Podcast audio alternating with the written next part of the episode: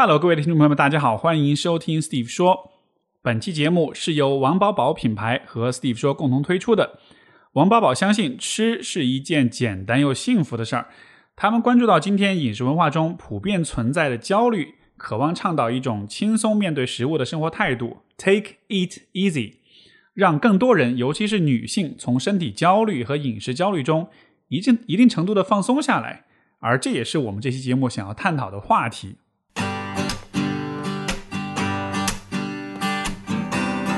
欢迎收听 Steve 说，和我一起拓展意识边界。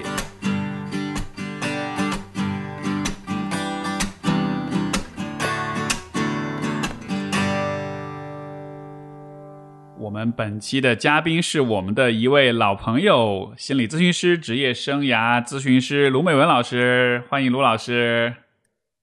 Hello，Steve 好，各位伙伴大家好，好久不见啊！好久不见对 Steve 说了，之前卢老师是我们 Steve 说的常客，但是有一段时间没来了。我们现在因为疫情相隔两岸，然后很久不见了。今天网上网网上重新连接一下。呃，哎，你最近我一一直看你微博、朋友圈什么的，你你最近做好多甜点啊，对，没 错，巧克力、冰淇淋、巴斯克蛋糕，然后什么焦糖布雷，然后对，哎，很过分。哎。哇你看的好认真哦，我我看的很真的是我认真。最近做的，因为你每次照片拍的很很漂亮，颜色很很精美，你每天都做，嗯。而且都是甜食。是。Steve 马上发现这个关联了，都是甜食，因为我就很爱吃甜点啊，老婆应该都知道，我就超爱吃，而且特别爱吃甜点，嗯，那就自己做喽。你最近最你认为最近最成功的食谱，或者是这个你做的作品是哪一是哪一个？我最近哦，因为最近夏天嘛，所以我其实花很多时间在研究怎么做冰淇淋。例如说，冰淇淋有分法式的，还有分意式的。后来我就发现啊，冰淇淋的成本真的好高。如果啊，你肯花钱买好的材料或是好的水果放下去，冰淇淋就会好吃。而且自己做冰淇淋天然又健康。我最近做了巧克力冰淇淋，还有做水果口味的各种水果的冰淇淋，然后我自己都非常的开心。啊就觉得蛮成功的。好棒，好棒。哎，但是你会做这种，尤其甜食啊，就你你你在做，因为你做完你都会自己吃是吧？你不是只是为了拍照。当然，当然，肯定要的啊！拍照只是顺便，我是自己吃，然后还有跟家人啊、朋友啊一起分享。做甜点真的很需要有朋友，而且啊需要有一大波朋友，不啊，然对很，快大家就会胖一圈了。就就不然就全部都自己一个人肯定也吃不掉，所以得有很多人分享。没错，明白。嗯，嗯那你会啊、呃就是这些甜食，你会有怎么说呢？心理上的一种压力吗？因为因为我先坦诚坦白我自己啊，就是呃，比如说我哪怕我没有吃，我看到你做的这些甜食，我心里面都会有一丢丢的那种，哇，天哪！就这里面应该糖分很多 那种感觉。我觉得我自己做有很重要的点，就是可以自己调整比例。我自己做的甜食，所有的用料一定是天然的，而且一定把糖量降低，就不会这么甜。所以等于说，我虽然爱吃甜食，但是我自己做，这个热量会少一点，而且做的过程中其实蛮减压的。做的过程就已经哇很舒服，然后很放松了。当你做完吃的时候，就不会吃这么多，嗯，反而是身边的朋友吃比较多。身边朋友吃比较多，那哦，他们他们要是吃的这个太好了，吃胖了什么的，回过头来找你哈。是 很容易嗯发生这样的情况。我们今天因为这期节目也是一个专题性的节目啊，就是聊关于呃身材的焦虑啊，关于情绪性进食呀、关于对于食我们跟人跟食物的关系啊什么，所以我其实今天就为什么邀请你来做这期节目，就是因为我一直都觉得，你看你因为你的那个微博上的专栏叫做“厨房里的心理咨询师”，就是天天都在做吃的，所以我觉得我感觉你跟食物的关系好像还蛮健康的。然后嗯你是真的在享受这个过程，也在把这种享受的，就把这个做的结果分享给大家，所以是一个很健康的关系。然后，是所以我才会很很想要去跟你聊一聊有关这些方面的一些话题，比比如像我自己，呃，就像我前面讲的，我跟食物的关系不能说很差，但是也不能说特别特别好。就像比如说我看到这种甜食的时候，嗯，心里面会有一点点这种焦虑，所以要跟你取一下经，是怎么去克服这个问题的？嗯，是。那我们人跟食物之间的关系其实千丝万缕啊，因为人不吃东西，那没法活嘛。对我来说，坦白说，烹饪啊，或是这个烘焙做甜点，是我非常非常重要的舒压方式。所以刚 Steve 说最近特别常做，越常做代表那一段时间可能需要舒压。对，没错，就压力越大。因为在做甜点的这个过程中，或是烹饪也可以啦。总之，这个烹饪疗法或烹饪心理治疗，其实在美国它也是一个算是一个流派，只是在亚洲比较没有那么常出现。像我自己待在美国的时候，有有时候也会看一些，就是哦，烹饪疗法。我之前还曾经尝试过带一场就是工作坊。来做烹饪，那时候是做一些甜点，然后从甜点的过程做心理治疗，然后整个疗愈的工作坊也蛮成功的。在美国比较流行，在国内比较少，而且后来就疫情了，疫情连吃饭都不能一起吃，还一帮人一起做饭，根本不可能。哎，你说这种烹饪的疗法，这个你能更多讲讲吗？它具体是怎么样的一个？就它的疗愈的部分是在哪里呢？是，那烹饪疗法有一个非常重要的前提。就是我们烹饪这件事情，不是在干家务活。如果你是每天必须要帮家人做饭，或者是啊肚子饿了好累，还要帮自己做晚饭，这种是属于家务。那可能有些伙伴就觉得啊，我每天做饭累得要死，也没有觉得疗愈啊。烹饪怎么能作为一种疗法呢？这是在讲把烹饪或者烘焙这件事情作为一种兴趣，或者现在我想做的事情，让自己玩得开心。然后把这个过程中的乐趣呢，啊去影响我们的身心状态。烹饪疗法是在讲这件事。那烹饪疗法，大家如果有下厨的经验，应该会发现哦，我们在下厨的时候，其实很难一边在那边用手机啊，一边就是这个看书啊，很难嘛，只能一边听 Steve 说而已。所以，现在你的手没有办法一直动，你只能用听的，例如说听 Steve 说。那我们就会把我们的工作脑关掉。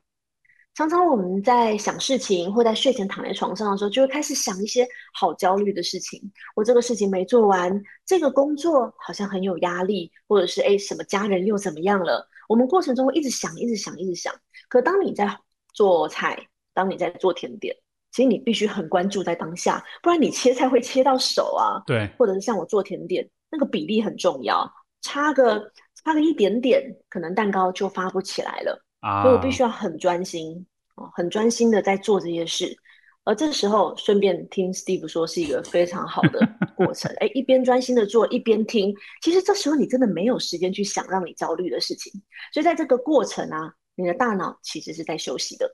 很多人呢，在工作上可能必须要面对很紧急、很复杂的决策，或者很多时间压力，很难脑袋停下来。我们脑袋如果长期没有关机，就像你回家躺在床上，其实脑袋还没有关机，长期下来脑疲劳的问题会非常非常严重。脑疲劳除了让你抑郁焦虑，还会让你暴饮暴食。有没有一些时候半夜的时候特别想吃炸鸡啊、甜食啊，想要暴饮暴食？这就是我们脑疲劳了。嗯，而我们在做饭的时候，其实大脑就会自动从工作模式关机，因为你没有那么多注意力去注意这么多事情。所以做饭、吃饭，其实它不只是满足我们肚子饿啊这些生理需求，也是一个很重要的疗愈时光。所以对我来说，有时候我就觉得特别烦、特别累，然后就一直刷手机，然后越看越焦虑。比如说各种，就是之前啊疫情的各种新闻。我是在疫情期间呢，做做甜点做的真的非常多。你打开手机就是一直各种新闻，做甜点哇，满手都是面粉，根本没有办法划手机嘛。不然你甜你的手机上就会沾了什么巧克力啊之类的。所以它对于我这个大脑的转换来说是非常有帮助的。其实有一点正面减压的概念。对，它其实是有点强迫你去专注，但是这个专注的结果是你会做出一个比例很协调的一个甜点出来，所以它你你的这种专注是被奖励的。嗯嗯嗯，而且还有一点进步。可能第一次做这个甜点的时候，就嗯，好像不是很成功哎。但身边一定要有那种对食物不太讲究的朋友，他们还是会吃得津津口有味。第二次做，哎，又成功了一点。你做甜点或做饭的过程，你已经是哇转移注意力了，而且它还有成果可以出来耶，有你的劳动产出。一次一次熟练之后，还有身边的人很好的反馈，对，所以我越做越开心。这个人是很需要反馈的哈，你做这件事情，没错，外界给你的反馈越多，其实你会越有动力，就是你会看到自己在不断在进步。以及你刚才说那个，我觉得就是说大脑需要关机，所以我理解其实是 我们平时是用很多理性思考的那个部分，嗯，然后这个部分在工作的时候要去想很多问题，要解决很多问题。但是其实你在做，比如说甜点，你在动手的时候，它其实是调动我们的，相当于是不同的一个部分的功能。这个部分可能是跟手眼协调有关系。可能是跟肌肉记忆有关系，但它不一定跟那个逻辑思维有那么强的关系，所以好像是你有意识的把这部分给调弱一点，让你更多的投入在就是这个手指头或者是整个身体的这种动作当中去。嗯，而且这个这个劳动的过程，在动的过程啊，我们还有很多很多的感受，例如说，我们就算是不只是做甜点、做饭，哎，摸到这一块肉，这个触感，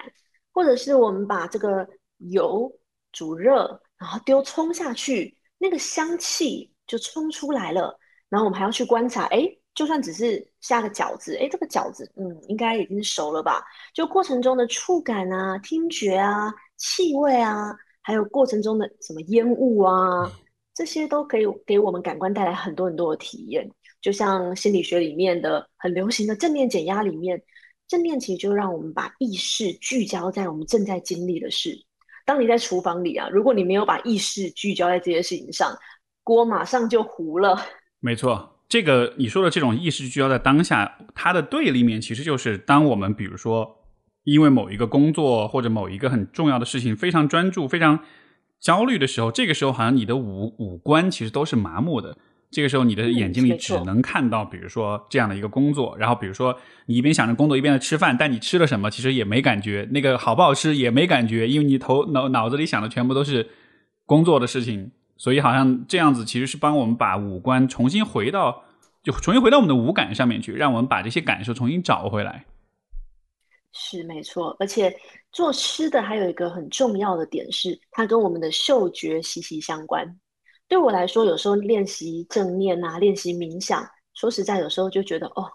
有点无聊，差点睡着。可当我们在做吃的，它一定会有气味，它会带动我们的嗅觉。从个科研或生理学来说，嗅觉啊，它是一个很特别的感官。嗅觉它直接跟我们的大脑情感中心连接，其他的感官并没有这么强烈的感觉。而且我们的记忆里面跟我们的嗅觉、味觉有非常大的关联。例如说，哎。大家有没有一些印象？你可能想到你的奶奶，想到你的姥姥，可能又会想到某一个气味，某一道菜的味道，或是你看到某一道菜，你就想起啊，你的这个家人曾经做过。像我姥姥啊，就特别会炸排骨，我对他的印象就是炸排骨的味道，因为他每次都会炸一大盘的排骨，然后那味道就好重，而且非常的好吃。嗯，所以我现在只要看到炸排骨，我就想到小时候跟姥姥相处的经验。其实就不自主的就会笑起来，是。所以嗅觉对我们的情感、对我们的记忆，其实都很有关联。可以说是我们的记忆其实都是带着气味的。哎，你说这个之间的关系也是。是，你说这个气味，我不知道你有没有这样一个记忆啊？就是我觉得老年人的家里面都是有一种特别的气味的，就不是吃，不是食物，是是。是，可能是他的体味，或者是他的生活环境的一种味道，但就是老年人的那个，我没法描述那个味道，但是我估计很多人都会有这种感觉，因为我以前也有曾经，比如去其他人的呃家里的老年人家里面，像比如说我太太她的外婆家里面，也会有那种就很特别的一个味道，你有你有注意过吗？这种所谓的老年气味 这种感觉？哦，因为这个气味它跟我们的生理是有关的。这个之前就有蛮多研究在谈这件事情。那老人的身上，或其实我们年长之后也会有这个所谓的老人味。它其实跟我们身上的那个皮脂的分泌，就是出油量减少。那出油量减少之后，我们的代谢就会比较慢，所以可能一些什么废弃物啊、汗水啊，它就不容易代谢出来，那就会有一个那个。味道，嗯，对，这个是跟年龄有关，所以我们以后老了之后，可能我们也会有老人味。对，嗯，是这样的。然后还有另外一个物质，它也会随着年纪就会增加，然后开始分泌一个味道。所以等我们再过五十年，我们也会变成有老人味的人类。那但是也希望我们能够健康的、长寿的活到那个时候，对吧？能享受天伦之乐这样的。对，哎，我再回到关于这个食物的问题上，就是，嗯，你你有比如说身材焦虑这样的问题吗？或者说，嗯，你会怎么看待就是关于身材焦虑这件事情？因为其实今天的世界里面，尤其是你看，在当社交媒体大行其道的时候，当人们需要越来越多的在他人甚至主要是在陌生人面前去展现自己的时候，当这种行为成了一种风潮的时候，他其实也给很多人，尤其是给女性，当然给男性也有哈，就是说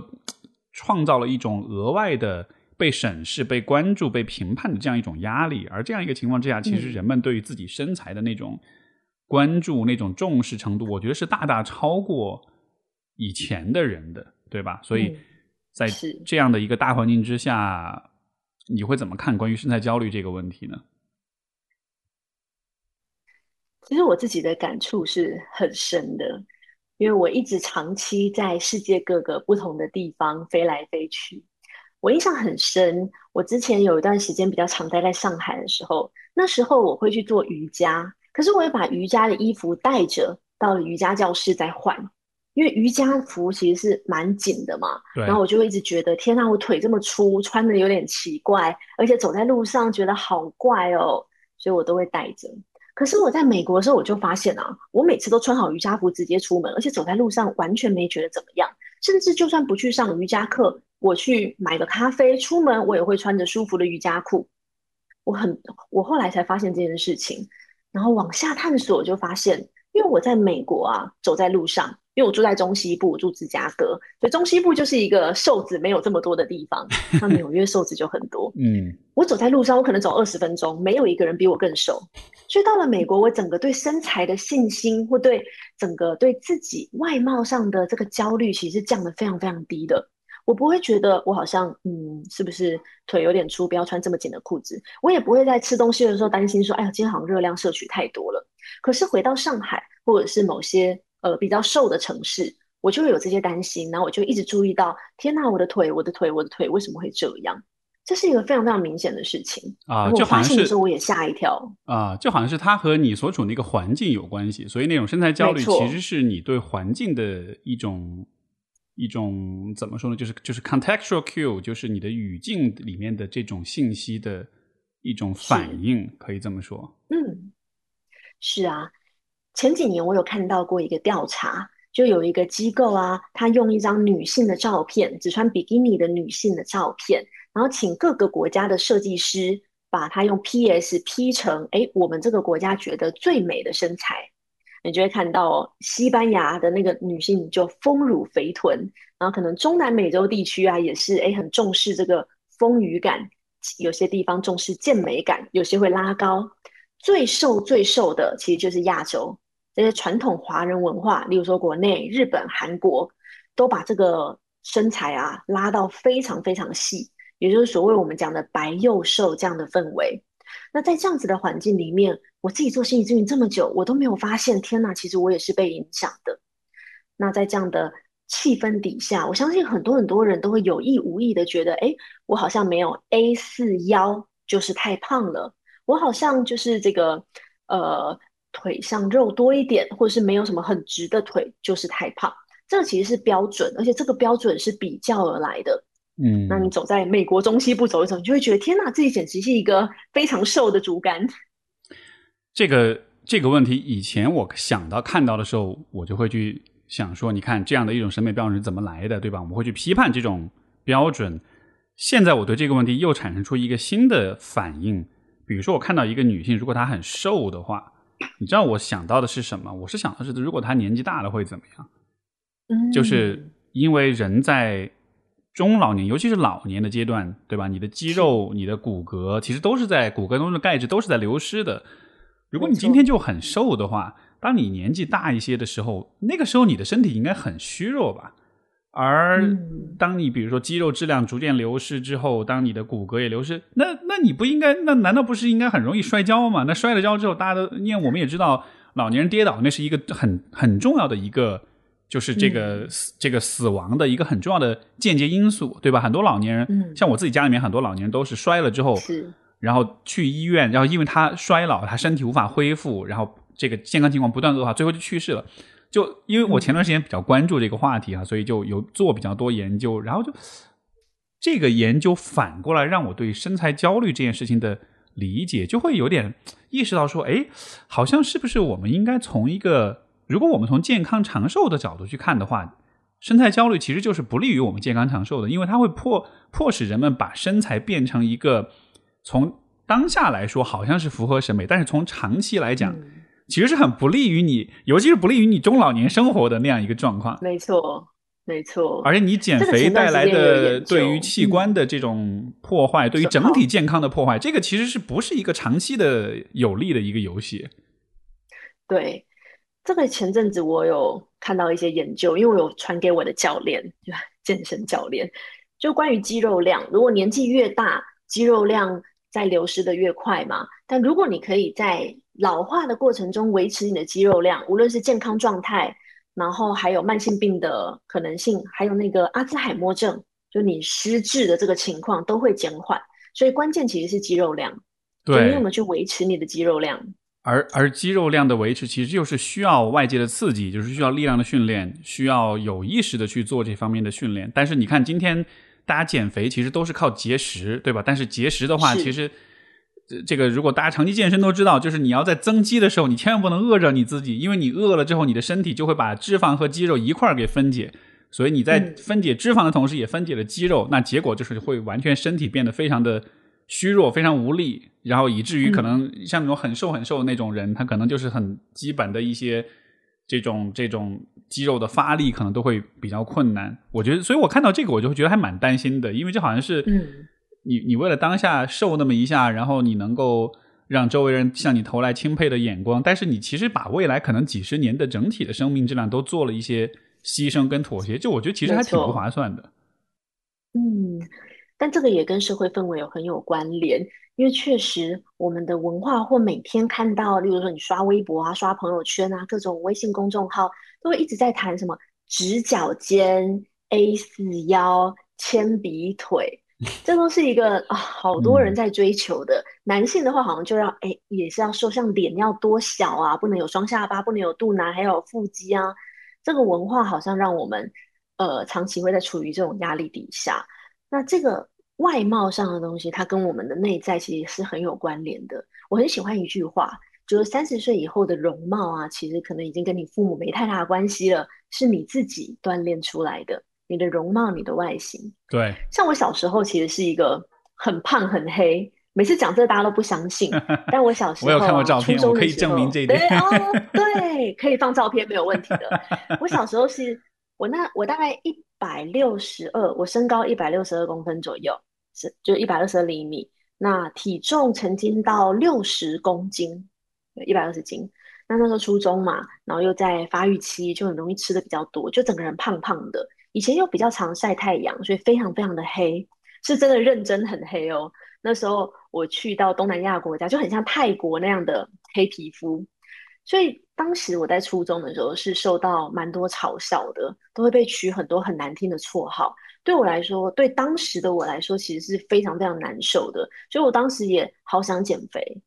我初中啊，还有后来都有节食减肥过。结果我初中用节食减肥。哎，发育期节食减肥其实对身体损耗很大，我就发现我非常容易肠胃出问题啊，然后肠胃一直出问题，那只好再吃一点东西。后来又开始变成一下节食减肥，一下暴饮暴食，一下节食减肥，一下暴饮暴食，体重反弹的很厉害。后来看了好长一段时间的，就是肠胃才比较好。所以当时我就有注意到说，哎，节食减肥真的不行，是在整个成长的历程里面。这个社会对于女性外貌的这个眼光啊，是越来越严苛的。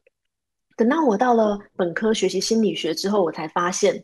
真的不是越瘦越好。我真的说瘦一点好，我白一点好了，我还是会很焦虑，因为发现别人更瘦，别人的腿更直，别人的肩膀，别人的什么脸更小。因为我从小就是包子脸，我就算瘦下来，脸还是一样是圆的。我就想说怎么办？那我是要做什么？有一些整容焦虑或长期整容成瘾的人有这样的现象。可当时我很挫折啊，而且初中的时候啊，我一个暗恋的男生，那时候他就跟我说，我太黑太胖了，他喜欢的是很有气质、瘦瘦的，然后那种白白的女生。对我来说，这超级挫折，所以我要变成一个很瘦、很高、有气质、白白的女生，他才会喜欢我吗？嗯，到本科之后，我就发现，嗯，幸好我没有跟这个人在一起，幸好我跟这个人没有联络了。所以你讲这个，其实就是我理解，因为人是社会性的动物，所以我们其实都是要去看，通过别人的反馈跟评价来来判断自己的价值所在。而当你刚好处在一个大家都要求你要瘦、要高、要白的环境里的时候，就好像你自己就会把这种形象判断为是一个特别重要、特别有价值的形象，然后你也希望自己变成那样，就好像是如果我做到这件事情。我就会变得有价值，我就会被很多人所喜欢。但是好像我们更需要的是去反思，说大家都认为这个好的时候，这到底是这到底是对他们来说有价值，还是对我自己来说有价值？因为如果我的价值是以我的身体健康为代价的，我为了变成那个样子，我牺牲我的肠胃、我的健康，甚至可能是我以后很长一段时间我的身体都落下一些病，需要花很多的时间去调整、去治疗。那这那这个价值到底何在？因为你说这个问题，是啊，我我觉得就是很，我们在比如说还是以社交媒体为例，我们在做这种呃相互的比较、攀比、展示，这种带着很多的自恋去展现自己的时候，当然这种展现也也也挺好的，如果他让你开心也没问题。但就是当这种比较成了一种风气跟风潮的时候，它好像隐含的一个问题就是价值判断完全被外化了。就是我这个人好不好，完全变成了一个我有没有契合到外界的这种审美，但是这里面的那种健康上的那种风险跟那种代价，没有人聊这个问题，没有人去聊，尤其是因为你看社交媒体是刚刚过去的可能十年才真的火起来，对吧？但是想象，比如说，如果社交媒体已经存在五十年了，现在已经出现了，比如说可能七十岁、八十岁的那一波。老年人他们也是用着社交媒体长大的，然后你去问他们，当年你在网上，你去为了让自己瘦，你做了所有这些努力，到了你老年会给你带来什么样的结果？我估计很多人会说一点都不值得，因为我当年要瘦，所以我后来老了之后身体上有很多的问题，所以我现在觉得很后悔。就可能我们还没到那一代，所以还没有听到这种声音。但是我完全可以想象，以后有很多的，尤其是对于女性来说，你像生理上的这种变化，对吧？比如说本来钙质容易流失、骨质疏疏松啊什么的，就她应该年纪大的时候，应该是还有蛮多困扰的。可能今天没有人这样去说。三十年后再来录一集，Steve 说，就三十年后我们再一起来聊这个话题，看情况怎么样。对对对，而且就是你刚才说关于年龄的问题，我也在想，你觉得会不会，比如说当大家在可能二十多岁的时候？这个时候，其实你的身体的新陈代谢也比较快，所以这个时候，比如说你稍微，比如说饿自己几天，就真的能瘦下来，因为你的身体的这个变化，对吧？就它它是在这个阶段，是你相当于是你的身体足够健康、足够有活力的时候，你稍微虐一虐自己的身体，好像也是 OK 的。但是，比如说你到了三十三十五这个时候，你再用同样的方式去对待自己的身体，可能就不 OK。就像比如说，我们在像比比如说我在二十出头的时候，那个时候如果玩通宵一晚上不睡，第二天精神特别好，对吧？也是。对啊，但你你三十，你到了三十五岁，然后比如说现在你再让我熬一个通宵啊，我可能要缓好几天。没办法，真的，现在连熬夜到三点左右，隔天都不行了。是，所以就好像是那个身体，它其实是有一个在缓慢的走下坡路的过程的。但是我觉得今天会有身材焦虑的人，恰恰是那一波。他的他的整个身体状况还在一个比较巅峰的时候，就是就那个很年轻气盛的时候，所以他可能感知不到，就是你的身体其实脆很脆弱，它其实需要很多的维护，你其实不能很轻易、很放纵的用各种方式去虐它，因为在当时你感觉不出来，但是当后面你开始一点点走下坡路的时候，你会越来越。因为这个真的是我最近这几年的一个很大的感受，就是我也是，就是越来越 respect 自己的身体，就觉得我要好好照顾它，不然的话真的会就是有很多很多的这种麻烦跟问题。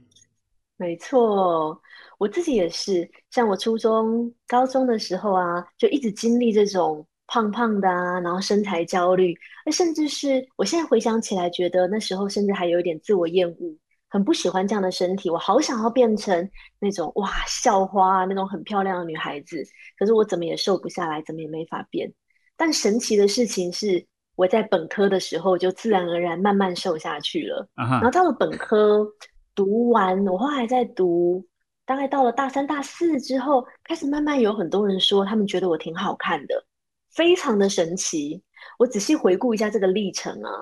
我发现，因为我本科就读心理学，我发现我读了心理学之后，把目光焦点放回自己的身上。哎，凭什么你喜欢瘦的人，你喜欢白的人，我就要变成这样子的人？我自己觉得，我喜欢我自己是什么样子。我后来在整个本科的历程，其实我没有刻意的。去减重啊，或者去美白什么，其实都没有。连甚至因为我非常非常怕痛，所以我不可能做任何的医美或整容，不可能。但我在本科大概四年级的时候，有一次去参加初中同学会。我大四的时候参加初中同学会，所有初中同学都吓坏了，都说：“天哪，卢本有一次去整形，是不是？你是不是去整容？你是不是去做了什么动了什么手术？”我想说，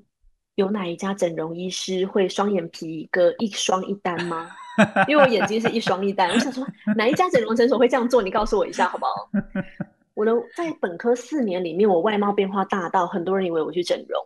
但本科这四年我接受的其实就是心理咨询的专业训练。在这整个过程里面，我把我整个评价的系统从外部拉回内部。我不是把评价我好不好的权利交给别人，我也不是把我的价值建立在外貌上面。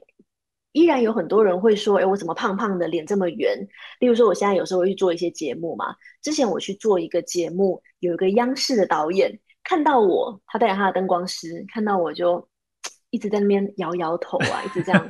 很烦恼，就直接问了我一句：“罗老师，最近吃很好哦？”我说：“对，重庆的火锅真的很好吃。”嗯。因为跟其他女明星相比，我确实是比较胖。我当然没有女明星这么瘦，不可能。那我脸又是属于比较圆的，就脸盘比较大，所以对他们来说，他们打光不好打，而且会显得好像我特别特别浮肿，所以他就会觉得我不够瘦。可是我发现，当我学心理咨询这么多年以后，我对于这些评价我已经不太在意了。他说我最近是不是吃很好？我说对啊，我就吃很好啊。重庆的火锅真的很好吃。我刚从那时候刚从重庆回来，然后每天吃吃火锅，所以真的就是蛮肿的啦，我只能这样说。可是他的评价影响不到我，我觉得我这样挺好的，挺健康的。我的身高体重是健康的，我定期运动，我的肌肉量、脂肪、血糖、血脂这些都是正常的，我就觉得这样子是很好的。反而因为我这样子的心态，我反而瘦下来了，我反而面容也有一些改变，开始大家慢慢的会觉得我好看。并不是我去做了什么整容，而是我内心是相信自己跟肯定自己的，可能散发出来这些自信，我也没有说我说啊，我就是个美女，不是，而是说我是相信自己的，我是认可自己的，反而别人也会被这样的想法所感染。嗯，是，哎，我觉得这个特别，你刚才说这个，我有几点感想。我觉得第一就是，你会不会觉得其实人的形体也好，外貌也好，它其实也是在人生不同的阶段。它是跟那个阶段有一些相对应的关系的，因为你说像你中学的时候是胖啊什么的，很多人我我包括我也是，就是在学生阶段其实都有那么一个阶段，是一个又有点胖又有点矬又有点不自信的那样一个状态，但是那个好像就是跟那个阶段生活的状态和那种呃。呃，自我的意识，包括那种认知的那种状况，其实会有关系，对吧？因为那个阶段的你，就是处在一个要埋着头学习的过程，你其实不太有机会去想你自己是什么样一个人，你周围人对你的评价、价值评判也非常的单一，非常简单粗暴，所以就好像是你放弃关于健康、关于身体的所有的事情，你就只专注在学习上面。但是到了后来，当你开始去工作，当你开始去发，就是去发展你自己的时候。你的气质、你的形体也会跟随着这一切而变化，所以，呃，这个是我刚才想的第一个。还有就是，我不知道这个在研究上是不是会有这样一些发现，就是我觉得可能我们在比较年轻的时候，也许身材焦虑的问题会更严重一些，因为身材焦虑是跟价一个人的自我价值感有关系，对吧？但是在比较年轻的时候，这个时候我们其实没有什么自我价值的支柱。就你，你除了年轻，你什么都没有。对吧？就又没有工作，又没有收入，又没有社会地位，你可能只是刚毕业不久，或者还没有毕业，所以这个阶段就好像是本来就没什么资本去支撑自己。那这个时候，如果有人告诉你，哎，你如果瘦，你就会有价值的话，可能可能有有很多人就会对这种诱惑就会觉得哇，那如果这样我就能感到我自信有价值的话，那我还蛮愿意去尝试的。但是好像这也是是这个阶段你会做出的一种权宜之计，因为到了后来的阶段，当你更心智上更成熟，当你的事业上的发展、人际关系各个方面做得更好的时候，就好像你会觉得，哎，这件事儿好像不是那么的有必要了一样。是，确实，其实刚刚 Steve 已经说出答案了。我们的自我价值的形成，它其实是一路一路慢慢的，我们会有很不同的，开始有不同的身份，然后不同的身份会给我们带来不同的价值。可是，在年轻的时候，例如说我初中的时候，我就只有，就是我就是一个初中生，大家看我，那大家学习也都差不多嘛，也好坏也没有真的分野很大，好像就是只有外貌，大家就会崇拜好看的外貌、好看的人。而当我们慢慢长大，例如说有些人工作表现不错，或有些人在兴趣爱好就是嗯做着自己蛮喜欢的事情，就比较不会这么聚焦在身体上。可以说，我们的自我价值其实是很多个维度组成的。我自己在咨询的时候啊，如果是面对一些身材焦虑的来访，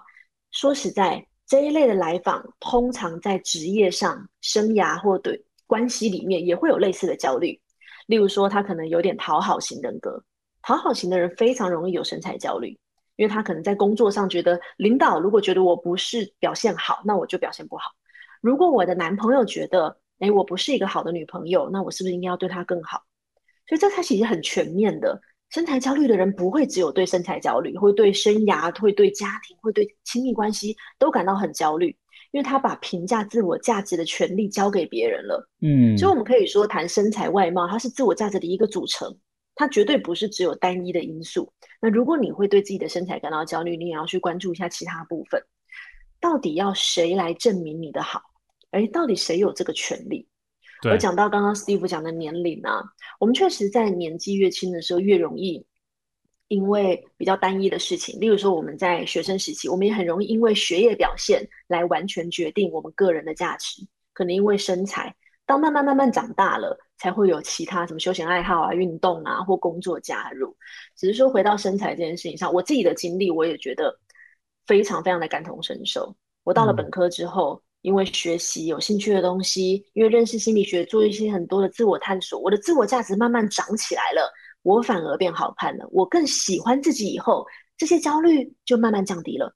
我也不会觉得我一定要取得别人的认可，我要讨好别人，我才是有价值的。嗯，这个 这种对自己价值的这种逐渐的深入的认识，哈，就是越来越深入、越来越多样化的这种认识，我觉得这个可能也是一个人的认知发展的一个过程。就是你看，一开始我们对自己的认识，就好像是如果远处站着一个人，他看到你，他首先看到的可能就是你的外形，然后他向你走近一些，他可能能感觉到你的气质，然后再向你走近一些，再跟你做一些交流，他可以。注意到你的灵魂、你的思想这样子，就好像是别人从远到近的理解，好像我们对自己也是这样。一开始是看到自己外形，所以我们一开始很强调自己外形，然后后来才慢慢的看重的可能是内在的修炼啊、成熟啊这样子的。而且你说到这个呃身材焦虑的人在其他方面也有问题，其实这个也是我一直关注，我觉得很有趣的一个现象，就是就是好像身材的焦虑其实只是一个载体，它其实承载的是我们对自己的一种。信念，这个信念就是我必须要先做到什么什么样子，我才能够怎么怎么怎么样。而且通常的这个信念都是我需要先瘦，我需要先完美，我需要先漂亮，我需要先把所有事情做对，然后我才会被别人爱，然后我才我才会被别人喜欢。而这个信念，如果你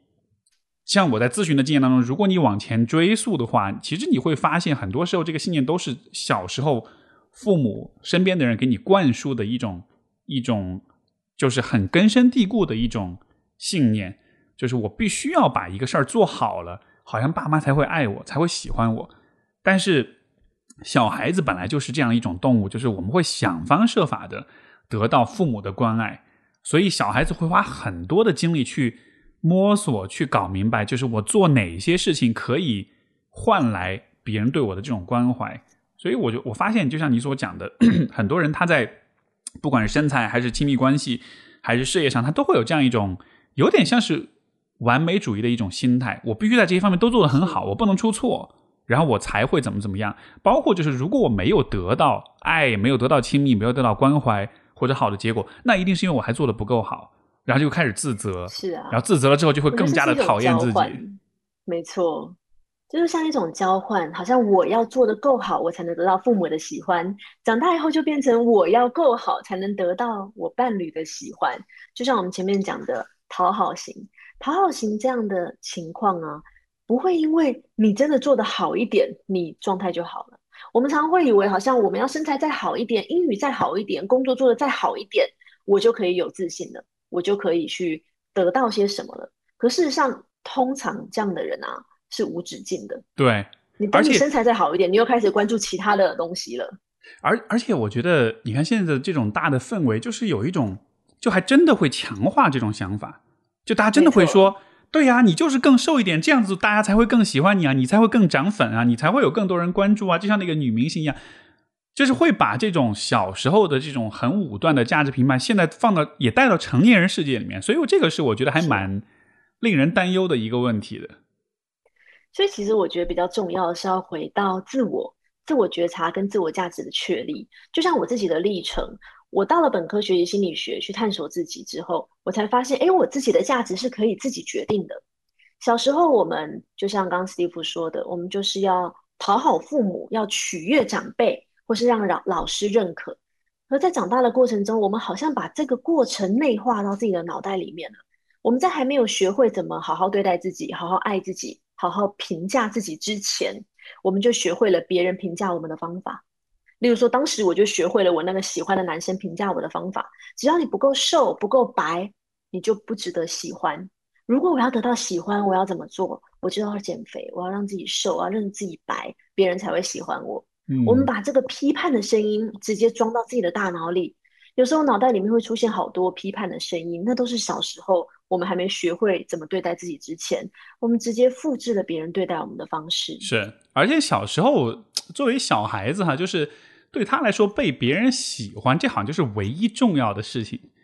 就好像是一种生存下来的手段。对他其实从生存的角度，这个这种心理上的机制，其实完全在在儿时在幼儿婴幼儿阶段的发展，我觉得完全的合理，而且非常有必要。而且这个就是怎么说呢？越越会争宠的小孩，其实对于他的生存是越有利的。但是问题就是，没错，问题就是你在长大了之后，就是你，你看我现在又有点就有点倚老卖老哈。我站在我这个年纪，我觉得别人喜不喜欢你这事儿，其实到了这个年纪，我真的觉得一点儿都不重要。就就是说，如果我们问自己，生活中到底你你真正在意的是什么，对吧？就是什么东西是真的 truly matters，然后你才会发现，至少现在我这个阶段，我觉得真正重要就是我身边的人能，我能跟他们给他们创造好的生活，能能让他们开心。我能做一些让自己、让身边的人开心的事情，然后大家能够一起享受一个相对来说比较稳定、比较幸福、比较健康、长寿的生活，其实就 OK 了。至于说别人喜不喜欢你什么，别人爱不爱你什么，因为今天已经到了一个我能照顾好我自己的阶段，我没有那么需要依赖别人的眼光和照顾来生存，所以就好像是这个阶段，其实你的那种要用要用争宠来。存活的这个压力其实早就没了，但是如果在心智上你还是在沿用这样一个模式，觉得必须要别人喜欢了我才能活下去，就好像是你被困在了那个，或者被卡在了，被停，就是停留在了小时候的那种模式里面。但是这样子我觉得超级不划算。对啊，就从发展心理学的角度来看好了。其实十二到十八岁是一个人发展自我价值最重要的时候，但大家都在干嘛？准备考试或抗拒考试。这个阶段是我们很重要的去认识自己、去肯定自己、去寻找一种评价自己的方式。为什么是十二到十八岁？其实很有道理啊，因为你大概十六七岁、十八岁你就成熟，你是成人。你说在十八岁的人，应该是原则上能自己活下来了吧？你已经不需要透过讨好去。取得活下来这件事情，那你就可以去重新去探索你是什么样的一个人，你对你自己的评价怎么样，你想要往什么方向走。所以理想上，我们应该会在大概十七八岁的时候进行一个这样的转换，然后去找到自己的核心价值啊，去知道说我是一个什么样的人，我是谁，我要往哪里走。而通常华人世界里面，我们在这段时间都太忙了，没有机会去做这些事，嗯，好像就把这些东西带到长大。对，那也包含说现在跟原生家庭的关系，求学阶段不断的延长，我们跟家庭关系非常非常的粘黏，非常的本来就大家都一直整天都在一起，我们会很习惯。可能到了三十岁，可能到了四十岁，你的家人还是会对你一直很有影响力。那反而就回到自己身上。我就要去想的是，我怎么独立起来。当我过了十七八岁，我可以自己活下来了，我知道要怎么照顾自己之后，那我可不可以独立的活下来？可不可以说这些评价，我不是要去抗拒这些外在评价哦？哦，我是愿意听的，但是我可以去选择我要用什么评价来定义自己。我愿意听那些导演啊，觉得我确实是比较胖啊，对啊，我就真的比其他女明星胖啊，但我可以选择我要怎么去诠释这些评价。他觉得我胖是因为他每天在看女明星，他觉得想要把女明星拍的好看一点，那女明星要瘦一点。但我没差，我不是靠脸吃饭，不是靠身材吃饭的，我无所谓啊。嗯，那他虽然觉得我胖，我认同啊，我认同，我就是在场最胖的女生。可是我自己不会用胖来评价自己，我也不会因为这个评价去做改变。对，所以说自我价值整个成长起来，并不是说会拒绝外在所有的评价或标准，而是当你听到外在这些标准的时候，你是有选择权的，而且你有解释的权利。对，哎，我觉得你刚刚这个例子举的特别好，就是关于那个导演啊，他说你胖什么的，其实这就是我们在面对别人评价的时候，呃，尤其当我们在比较小的时候，比较单纯的时候。别人给了一个评价，你就会默认这个评价是合理的、是客观的、是真实的。但是我们不不太容易去想的一个问题就是，当一个人在做对你做价值判断的时候，他的动机是什么？他的背后的想法是什么？对吧？你看，比如说你一个导演的例子，他会评价你胖，不是因为你真的这个身材不好，或者是怎么样，他他的动机很简单，他的工作就是要让。所有这些来的人在镜头上显得好看，所以没错，所以只是你刚好让给他的工作带来了额外的一点工作，让他多了一点麻烦，所以他才会这么说。但是这种价值评判其实他跟你自己这个人如何其实一点关系都没有，就好像是我们得去学会去怀疑这些评价你的人，他们到底在干嘛。但是我理解还是就我们从小的时候开始啊，比如说父母对我们做评价的时候，可能很多时候我们就会觉得啊，那那那可能真的就是这样。呃，所以这个也也是一个矛盾的地方，就是我们在小的时候确实需要依赖父母去帮我们判断很多事儿，对吧？你不能去摸电门，你不能在路上乱跑，就是很多信息确实对我们是有保护、是有指导性作用的，所以我们不会轻易的去质疑父母。但是问题是，当我们在逐渐长大的过程的时候，如果你一直都不对父母或者是不对权威有这种质疑的话，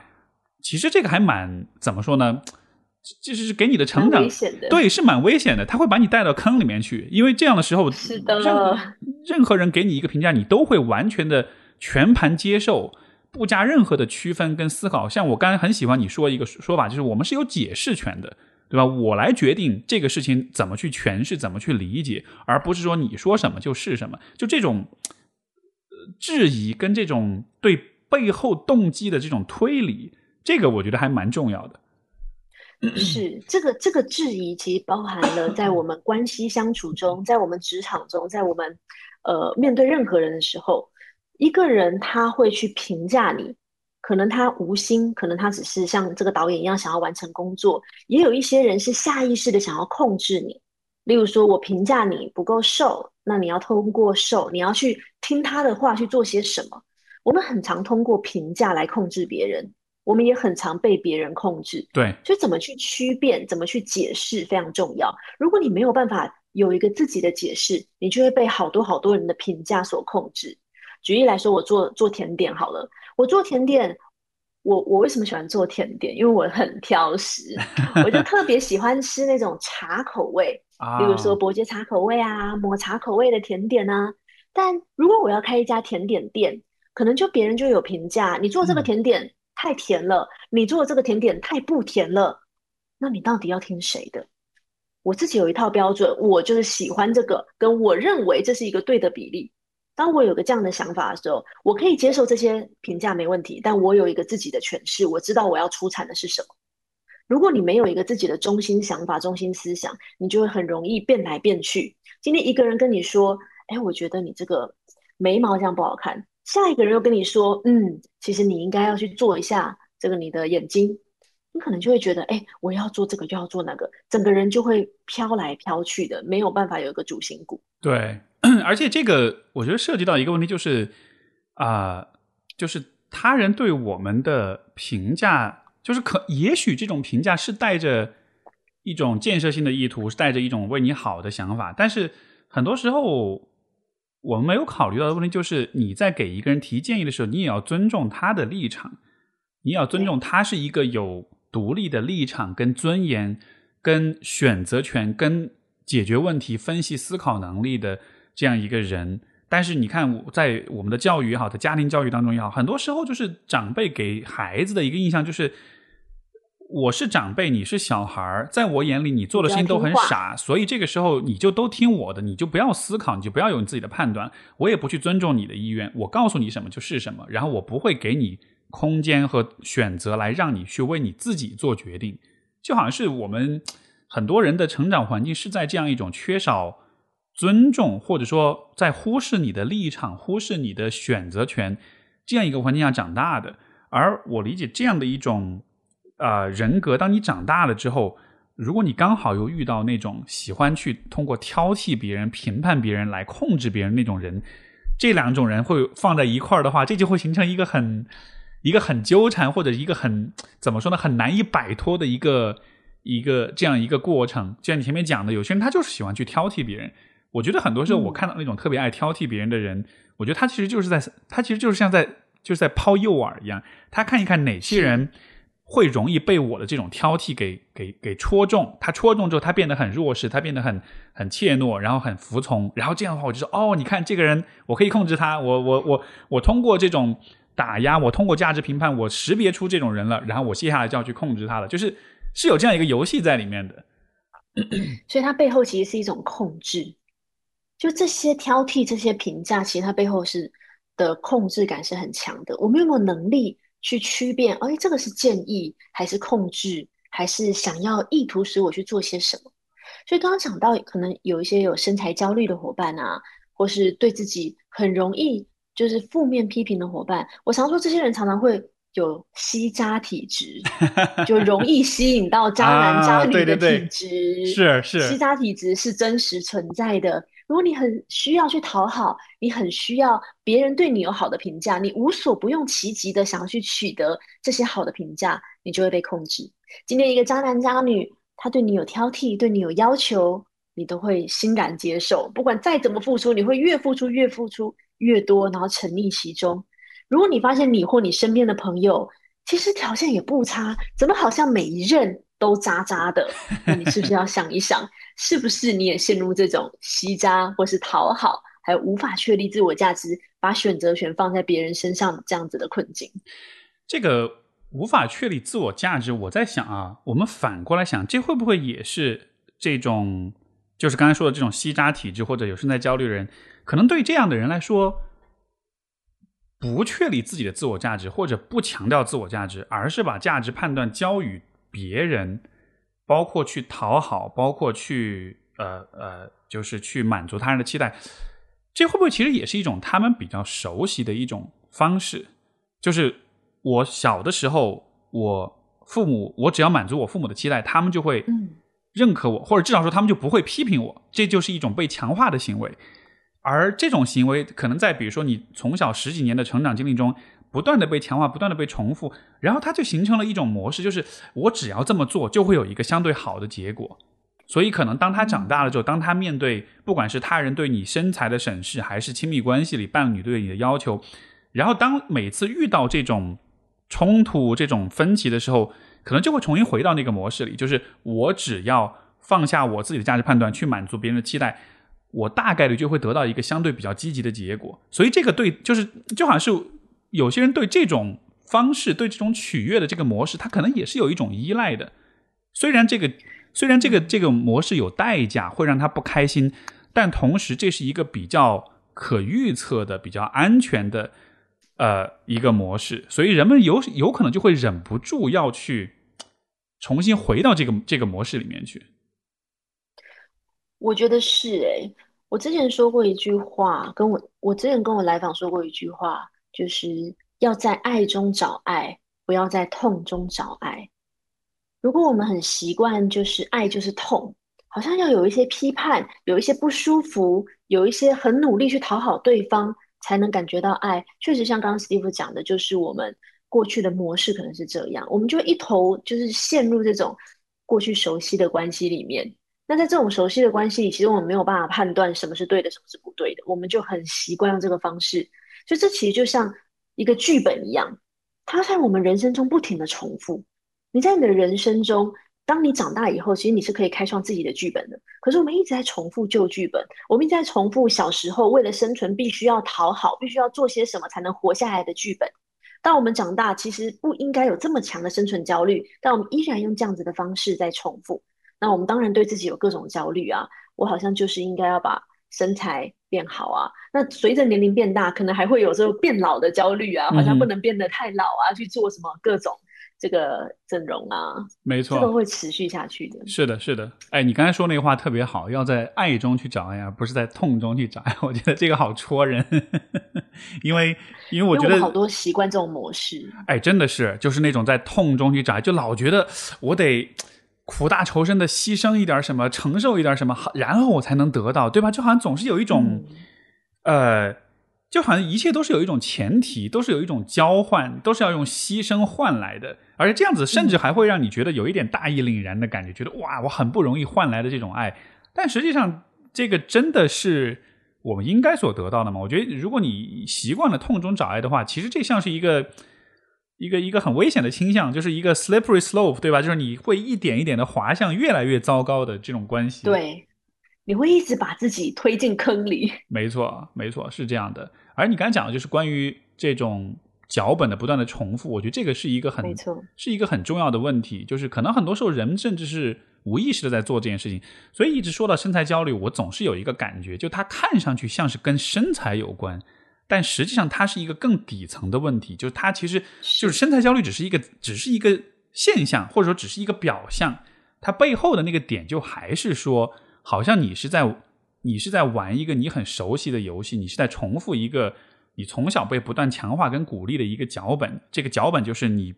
当你想要爱，当你想要关怀的时候，你需要先做到某一些事情。然后我们习惯了这个脚本之后，在人生中不断的重复。那结果就是身材上的问题也好，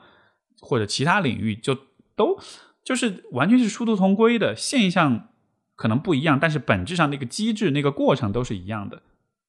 是啊，这个脚本重复。我们小时候要好好学习，要听话，才能得到爱，才是一个有价值的小孩。长大以后，哇，要维持身材，然后要是一个好的家庭，无论你在家庭中角色是什么，你要扮演好这个角色，然后要是一个好的工作者。我们带着这个脚本重复，会发生很多问题。因为在小时候，我们扮演的角色其实蛮少的。对。那当你越来越长大，你的角色越来越多，你要去符合这么多的脚本，这么多的期待，那很容易就很崩溃，很容易就扛不住了。所以，我的一个呃，就如果我们要说如何去打破这种循环或者这种模式，我的一个我。至少对我个人来说，我觉得很有用或者很有启发性的一个方式，就是还是把人生拉到一个很长的维度去看。就是这个说白一点，说白了就是你最后就是两眼一闭，两腿一蹬你就没了，对吧？就是其实最终的 最终的结局就是我们会离开这个世界。所以，如果你想到你你有一天你必然会离开人世，你的人生是有终点的时候，反过来你再来看，就是那既然如此，既然人生是有限的，那这辈子活着到底是为了什么？因为你不断的玩这个脚本，其实很简单，它就是一个交换的游戏。我做一些事情，从而得到别人的爱跟关怀，对吧？但是你得到，你用牺牲自己的方式去换得别人的关怀爱，这个放在整个人生的跨度上，这真的是最好的生活的方式吗？就这个真的是我们就是值得用这样一种方式去过完这一生吗？然后当我这样去想的时候，啊，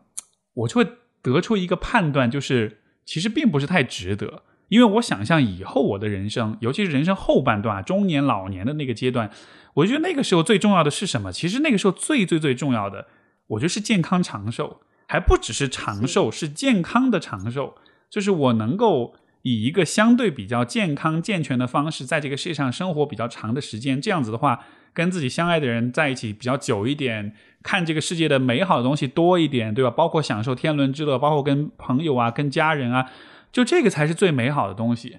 而如果你能够看到这个是最重要的，你反过来你再看看当下，就是哎呦，我需要让一些。跟我都没什么关系的人要喜欢我，要给我点赞，对，一下就会觉得这些事儿其实特别特别没意义，对吧？而而你今天为了做这些事儿，你牺牲你的身体，牺牲你的健康，让你以后的后半生的生活质量打折扣的话，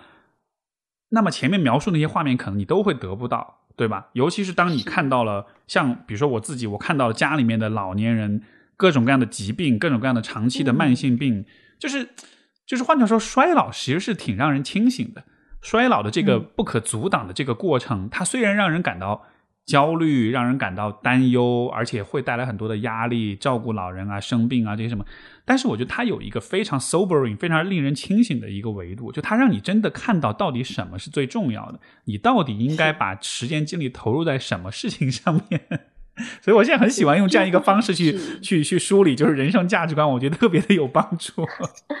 或者说，你想要活成什么样子？刚刚我们在谈脚本嘛，在谈选择。我常常会觉得，很多人会觉得自己不幸福。你有没有活在你想要的人生里面？对我们人生当然有很多不如意，但这是不是你的选择？如果这是我们的选择，然后遇到一些不如意，可以，我可以承受。但如果你做的每一件事情都不是自己的选择，那当你有一些代价的时候，例如说你老了之后，可能有些身体上的代价，你愿意承担吗？这是差别很大的。那回到我自己身上，当我在谈身材焦虑或是跟食物的关系的时候，我会知道说，OK，像我其实吃还蛮多甜点的，吃甜点其实对身体健康是有一点影响的，但我为我自己负责啊。我会知道说好，哎呦，这个体重啊，或者是体脂啊，就上升。我会为我自己负责，那我就现在要再多锻炼一点啊。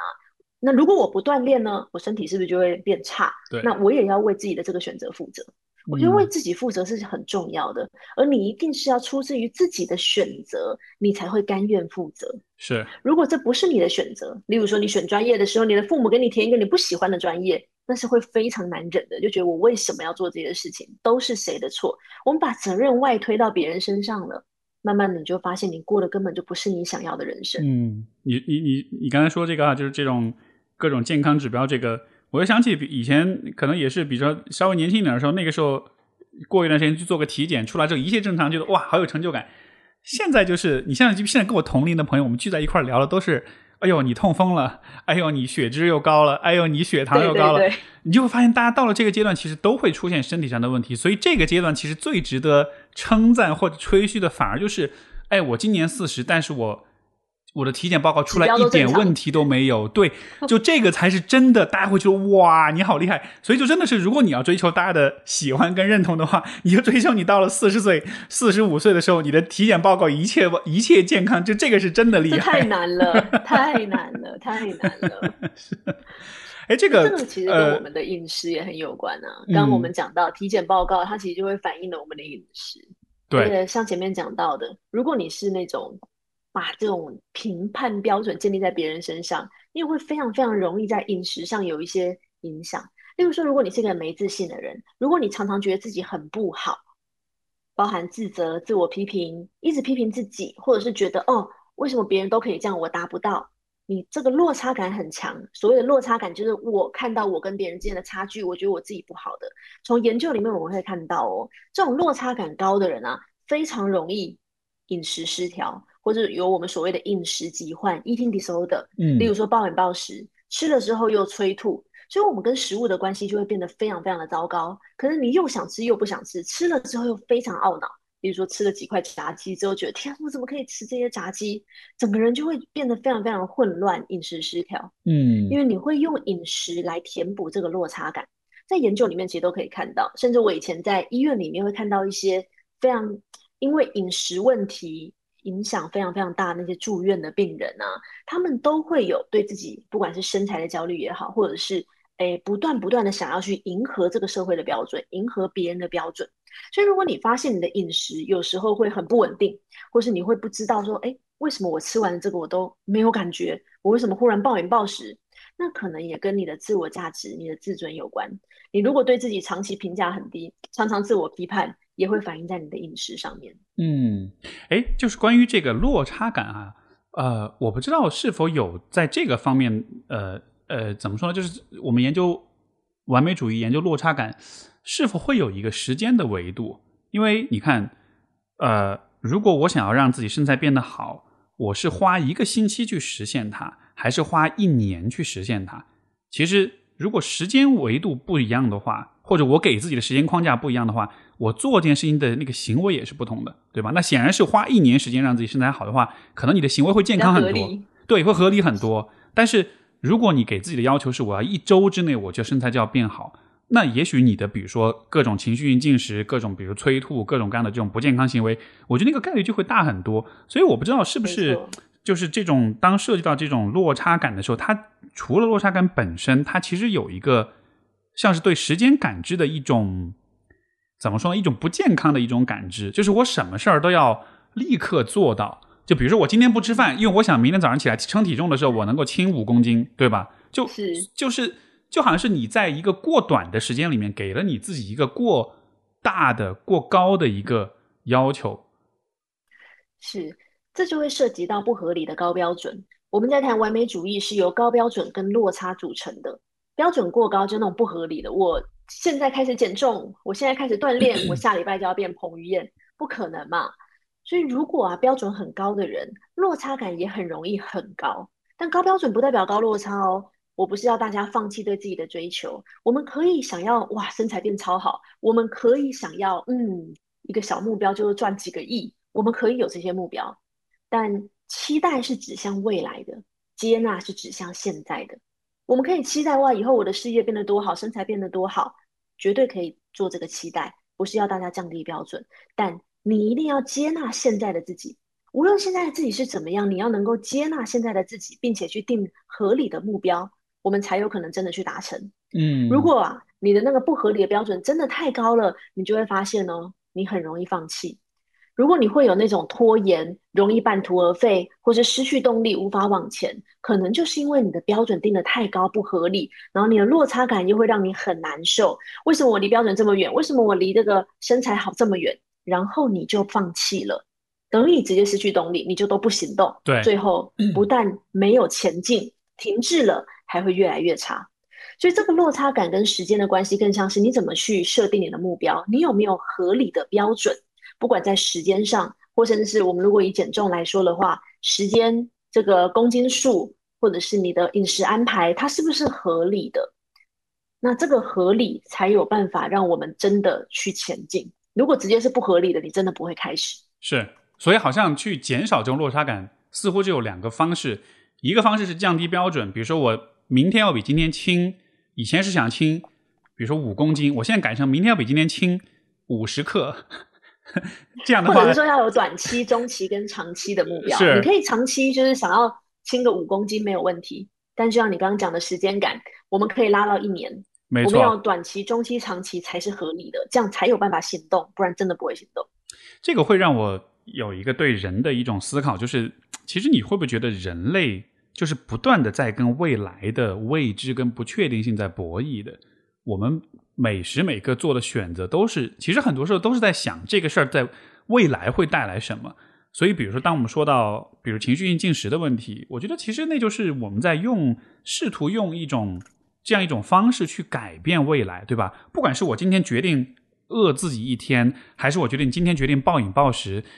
它好像都是有这样一个功能，就是我今天我此刻做了这个事儿，我下一秒或者是明天。的我就有可能变成一个什么样子，但问题就是，你做的这些事情是否真的能有效的改变那个未来，或者去或者说创造一个你喜欢的未来？比如，比如我今天决定，OK，我今天一整天都不吃饭，但是你明天真的就会变成一个你很喜欢的样子吗？就是我们选择的这个，嗯，塑造未来的方式是否真的有效？可能很多时候我们不太。会去思考这个问题。我们只是很感性的觉得，我只要今天不吃东西，明天呢我就会 变彭于晏或者怎么样的。其实这个是无效的，但是你只是很很感性的认为它会有效，甚至可能是一厢情愿的认为它是有效的。是啊，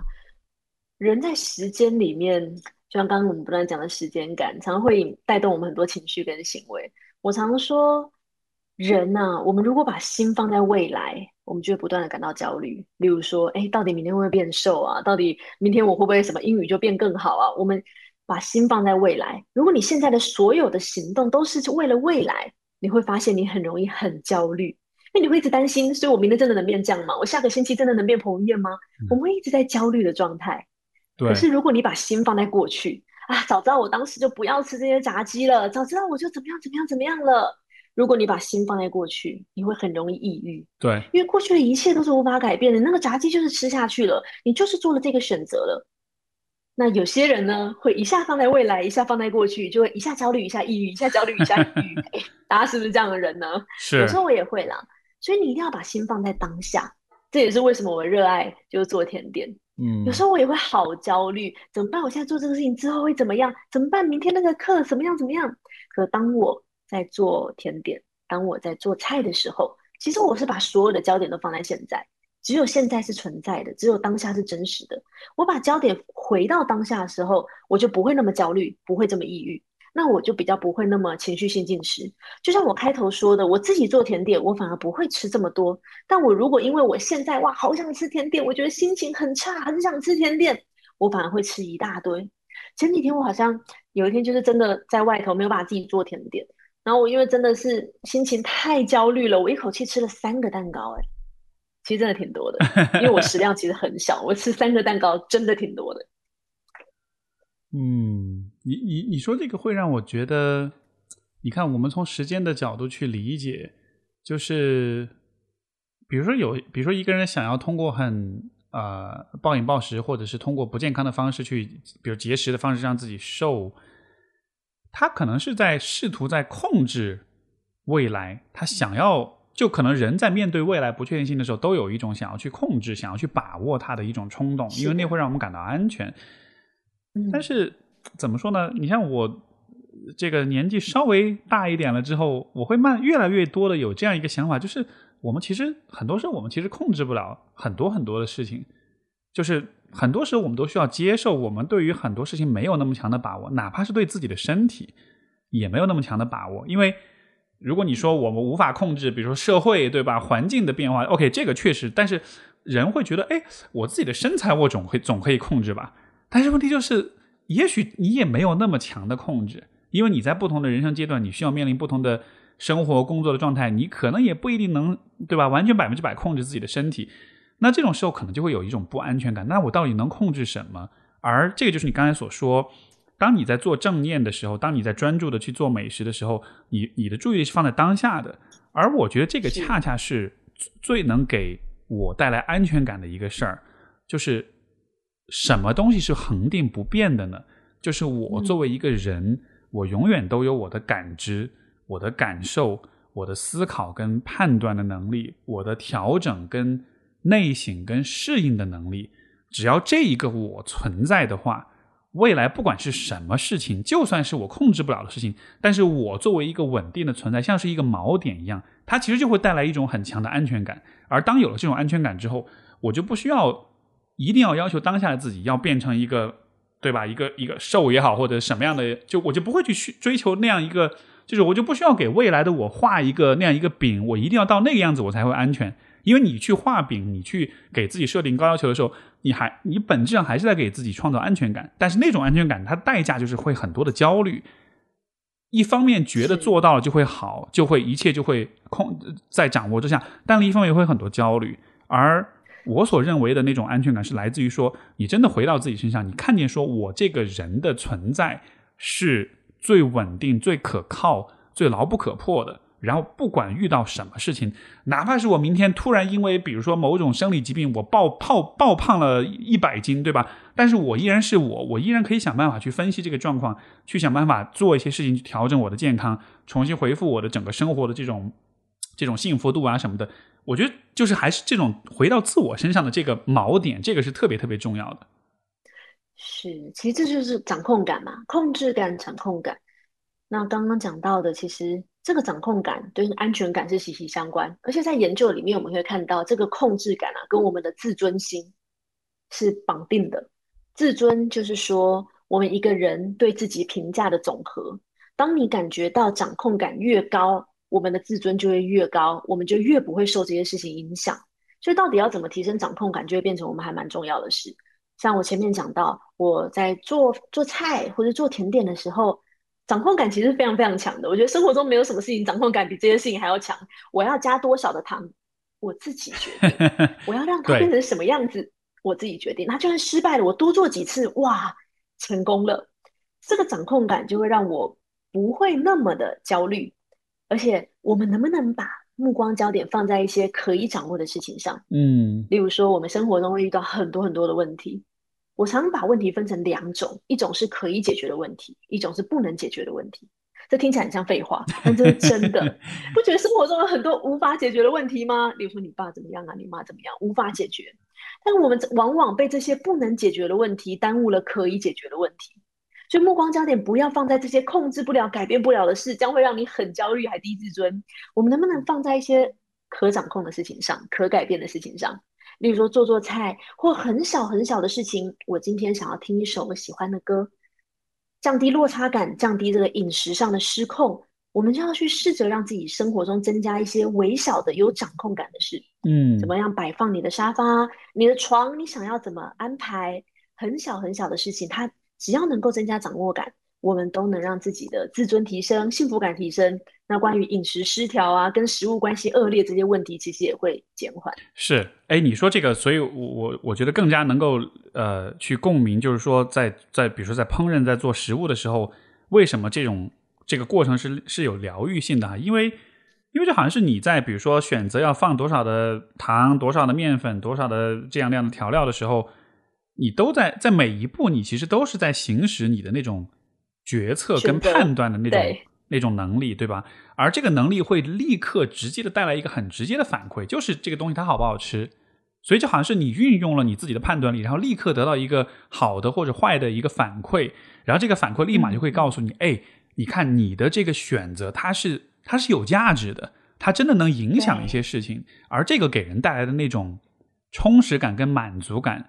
嗯，就。所以可能是因为这个原因，所有的这种手工类、动手做的这种东西，它都是给人带来这种感觉，就是很积极的情绪。是啊，而且我可以自己决定，哎，对我可以自己决定这个菜是什么样子，用什么盘子装。咱们去吃饭的时候，其实没办法决定它用什么盘子装，然后也没有办法决定像那个酱料要加多少啊，要不要什么，要用什么口味啊，我们其实很很很没有掌控感的。对，那做菜或是有些人会。画画呀，或者一些动手做手工艺呀，做毛线呢，这些都是让我们掌控感提升的方式。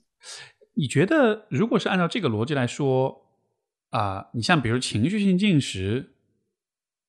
它是不是就会产生一个负面的循环？就是比如说我在情绪不好的时候，我想要通过吃，比如说暴饮暴食、吃垃圾食品来啊改善我的情绪状态。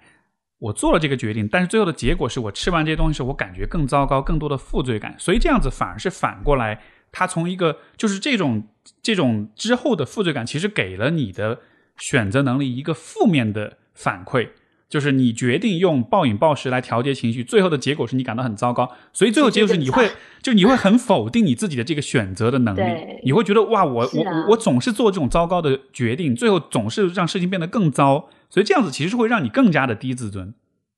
对啊，不就更不自信，自我价值感更低了。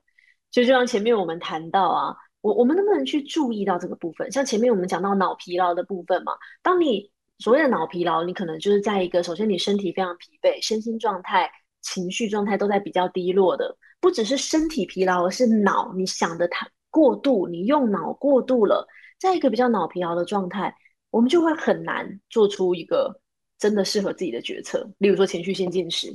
那就进入一个恶性循环，然后吃完之后情绪又更差了。所以，我们首先能不能先觉察自己的状态是不是不是那么的好？在一个你过度耗损，不管是大脑或是你的体力过度耗损的状态下，你要知道，这时候不要做太多决策，嗯或是说，在你进入这个状态之前，你能不能就让自己补充能量了？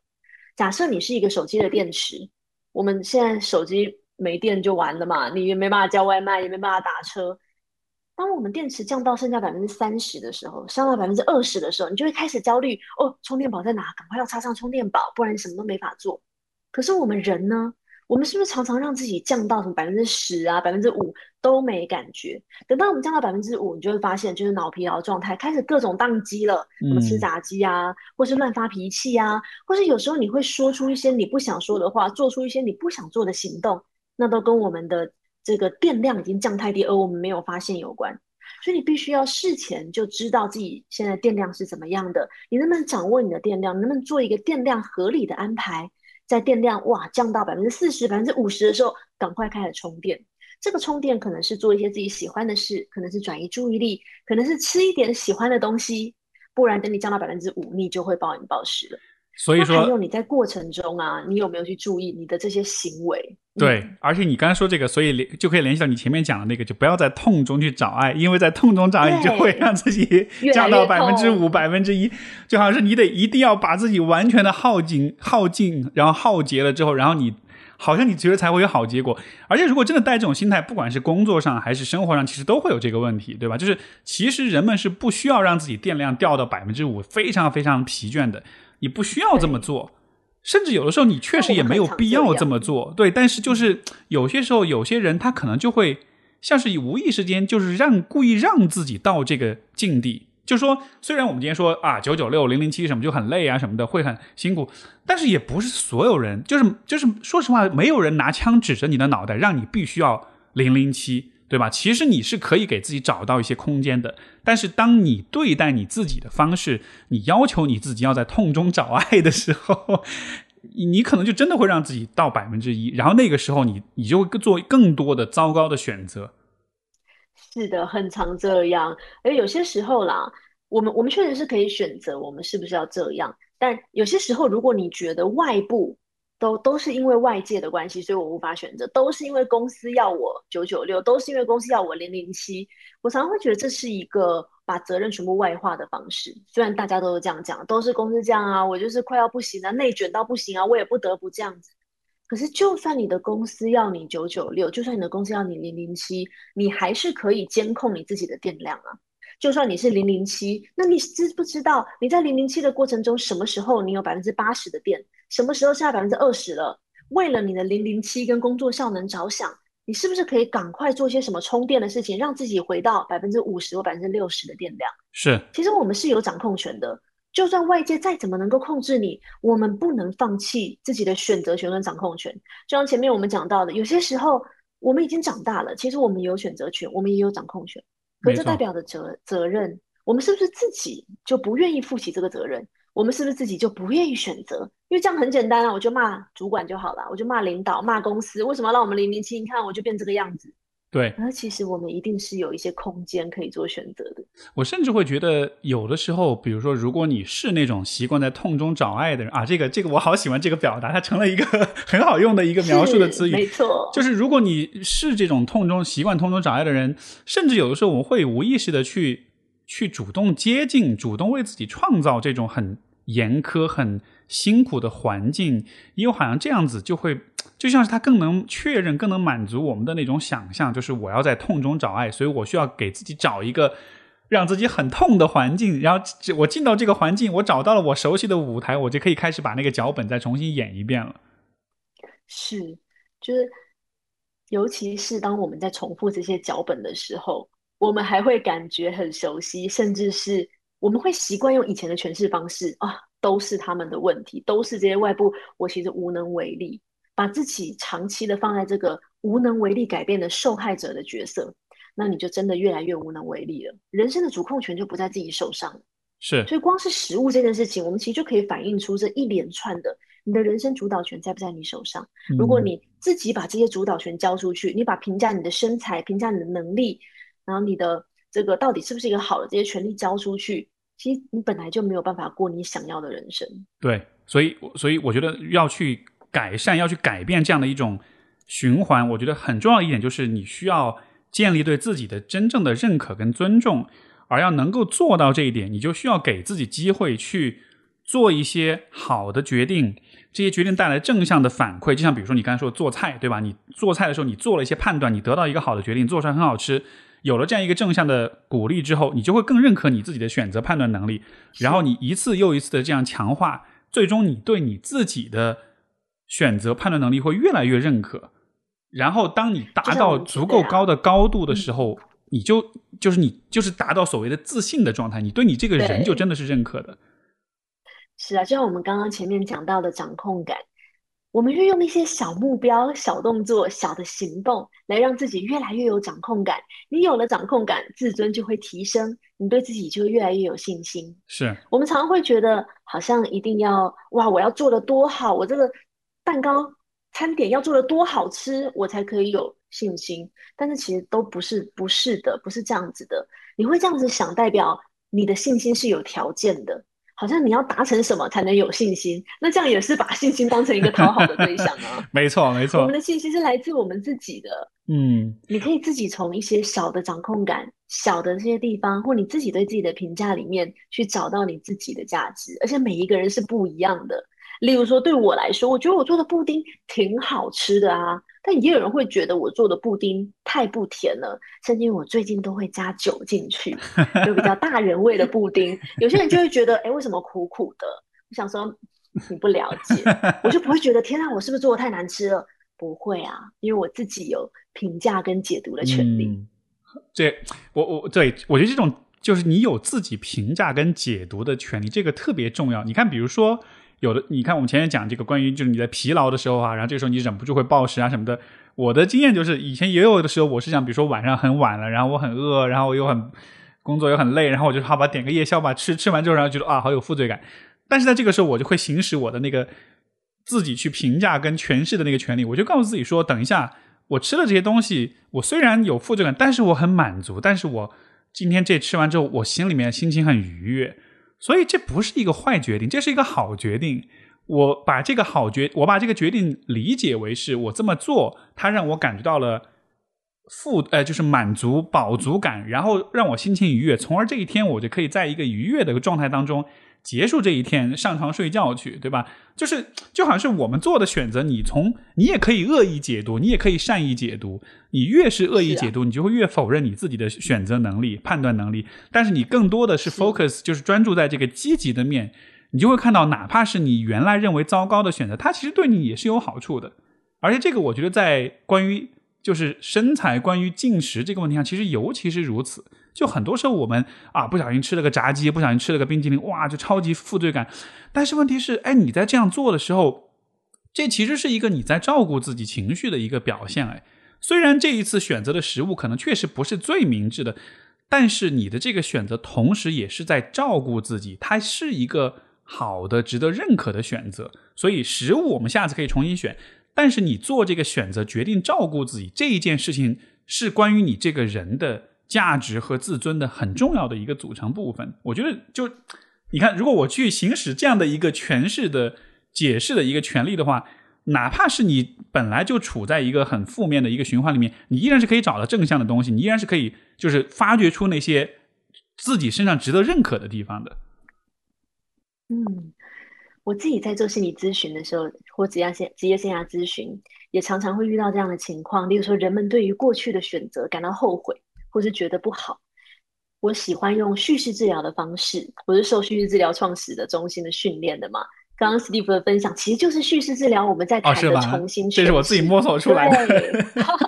这是叙事治疗非常非常经典的。我们有未来的主导权，我们有选择权，但过去的一切不能改变吗？我们沉溺在过去很抑郁，为什么当时要做这个决定？其实我们当时做这个决定，我们能不能接受当时的我们是有局限的？我们在那个。资讯量，我们在那个状态下，我们在当下的时空里面，其实我们也是做了一个最好的决定。嗯，虽然这个决定可能是点炸鸡，但这是一个自我照顾的决定，我们当时是需要的，所以我们也可以去改变过去，我们可以去重新诠释。那这个重新诠释，并不是说什么自欺欺人，而是重新诠释，去认识到当下的选择，然后去在这个选择中长出新的意义。那我们在接下来做的选择，或接下来。主导我们人生的时候，那我们也可以知道说，OK，我可以为我的选择负责。那不管这个选择的结果是怎么样，我们不用因为害怕失败就不敢选择啊，这样只会让你一直选择困难。而是，哎，我掌握这个主导权，而且我可以承受，哎，这些发生的事情，我可以承受这些结果。对你说这个能够承受这些结果，这个也很重要。因为很多时候，我觉得人们质疑自己的选择或者逃避，就是为自己的选择负责，也是因为他们会低估自己的承受能力。他们会觉得我做了这个选择就很糟糕，我我好害怕之后会有糟糕的结果。所以我就不要做选择，对，害怕失败，所以我就不要做选择，我就让别人来帮我选择。这样子的话，就算失败了的话，也不是我的责任。但问题就是，对人对于失败的那种承受力和那种恢复力，其实是很强的。甚至有的时候，你需要你需要给自己一个机会，见证一下你到底韧性有多强，然后你才能对自己真的是有一种。respect 的那种感觉，就如果你没有失败过，你不知道自己在失败里面其实有多强的反弹力的话，可能这个时候你反而就还 就不知道自己的那个那个那个那个边界在哪里。哎，我常觉得人们其实对失败有误解，我们常不敢做选择，不敢做决定，不敢承担责任，是因为害怕失败。可这个失败真的是失败吗？我们会觉得 OK，没有考到一个好的学校，失败；蛋糕做出来啊，失败了。可这些真的是失败吗？这些真的是哇，失败之后就彻底毁灭了、惨了，无法重新再来的吗？对，我们常常误会，其实我们把失望当成了失败，我们害怕的是失望，我们面对的我们以为的失败，其实它是失望。这个失望的意思是说，跟我想象中不一样，跟我想象中不一样，不是失败啊，它只是跟你原本想的不一样。所以，我们可以说，我们是害怕失望。我们把害怕失望解读成害怕失败。那回到失望这件事情，你能不能承受？嗯，虽然跟你想象中不一样，但你能不能承受？你会发现，我们承受力确实是边界比我们想象中来的大。这真的不是失败，是你的失望。是不是你无法面对自己的失望？你无法面对别人对你失望的眼神？但你完了吗？其实没有。这么这么一说，我觉得这个逻辑就完全自洽了。你看，我们以身材为例哈，我在瘦的时候，我在我在身材好的时候，我觉得哎，我很好，我自我感觉很良好。我在胖的时候，我在身材不好的时候，我会告诉自己说，我即使胖，我还是可以在这个情况之下保持对自己的接纳跟爱，我也很厉害。就好像是这两种状态都是你证明自己的那个那个那个一一种不同的证明自己的方式。结果就是没有坏的状态，都是好的状态了。任何一个状态里，你都很厉害。没错。是自己的选择是最重要的。我会觉得幸福或者是自由，其实就是拥有选择权。嗯，这个选择权就算是最后结果不如你预想的，但是你有选择权啊。我们有选择权，结果跟我们想象中一样，很棒。但结果不如我们想象啊，失望了。可是我们还是有选择权。是是，我觉得今天我们的讨论其实给我特别特别大一个启发，就是。刚刚你说这个选择权，就是我们总是可以选择，我们永远都可以选择用一种更积极的、对自己更友善、更善意的方式评判自己的所有的行为，哪怕是你的身体你觉得不够理想，哪怕是你今天吃了垃圾食品，哪怕是你今天做了一些糟糕的选择，但是我们总是可以在这些事情当中找到积极的部分。最糟最糟，就算这个选择没有任何积极部分可言，我们依然可以说，在这个完全糟糕的选择之后。我依然有能力一点点的恢复过来，所以无论如何，其实你都是可以，就是在再糟糕的场景之下，你都是可以为自己建立多一点的那种自我认可跟自尊的。而我觉得这一个点放在我们处理，不管是身材焦虑也好，还是其他类型的对自己的苛责、对自己的自我评判、自我否定，其实我觉得都还都是非常非常重要的。因为那种跟自己关系不好的人。你说他的根本的一个问题，就是他对自己的一言一行、对自己的选择，他都是负面的解读，他都是会认为你做这个事儿就证明了我之前的那个负面的那个那个评判，你做更多的尝试，不过只是在更多的强化那个负面的评判，对吧？就那是一个负面的循环。我们现在把它跳出来，我们现在努力去找到所有事情当中那个值得认可的方面。其实，我觉得这种心态上的改变真的还蛮重要的。是，所以我们怎么去跟自己建立好的关系？我们能跟自己建立好的关系，我们才能跟其他的人建立好的关系。那我们跟食物也建立好的关系，跟运动也建立好的关系，跟其他的东西也建立好的关系。嘿，这个真的是刚好，我就是想问你的，我们今天想讨论的一个很重要的问题，就是就是现代人跟食物之间的理想的关系是什么样的？但是好像刚才我们在讨论到这儿，其实已经有点出来这个想法了，对吧？就是跟他建立的这个关系，应该是一个正向的、积极的关系。是，应该说回到我们刚刚讲到的选择权，我们有选择权之后呢，慢慢慢慢锻炼自己主导未来人生脚本的权利。那你未来想要走到哪里？你现在对自己有没有一个自己选择自己想要过的人生，自己想要过的生活？那如果你有这个自己想要过的方向的话，回到现在的选择，我们怎么去选择好的关系、好的食物、好的工作、好的朋友？我们就会看到，哦，这个选择有没有通往我想要的目标？每一件事情都有自己的选择，嗯我做的这个选择无关好坏，而是看有没有通往我想要的目标。我现在也没想减肥啊，我觉得我现在身材体重正常，我吃点炸鸡，吃点甜点，怎么了？嗯，那我的目标还有维持身体健康，好，那我就血糖不要超标，挺好的，我还是可以吃蛋糕。就这些选择，基于我的目标没有违背，很好啊，我可以做啊，我不会觉得吃炸鸡、吃蛋糕就不好啊，因为它是符合我想要的。是，而且说到这里，我我觉得我更加能理解为什么你每天要去晒各种食物，要做各种漂亮的美食了，因为所有的这些美食做出来之后，它其实都是一个一个一个证据，在证明你你做了很多很好的选择，你创造出这样一个很美妙的，不管是从视觉上还是从味觉上都很美妙的一个一个作品，而这个作品它又能给你也给身边的很多人都带来很美好的感受，所以这这不恰恰就证明了你的很多的这些选择都是很棒的嘛？对，而且我通过这件事情，其实是在像前面讲到了嘛，我不但是减压，做的过程是非常正念减压，这个烹饪治疗的过程，我做出来，其实又强化了我跟身边人的关系，得到很多好的 feedback，好的反馈，哇，我的自信啊，自我价值感，哇，又重新就是恢复了，一举多得。嗯，所以总结一下，就是我们跟食物的关系，其实就是说，让食物成为我们做好选择的一种载体跟一种媒介。不管是你选择做什么，还是你选择吃什么，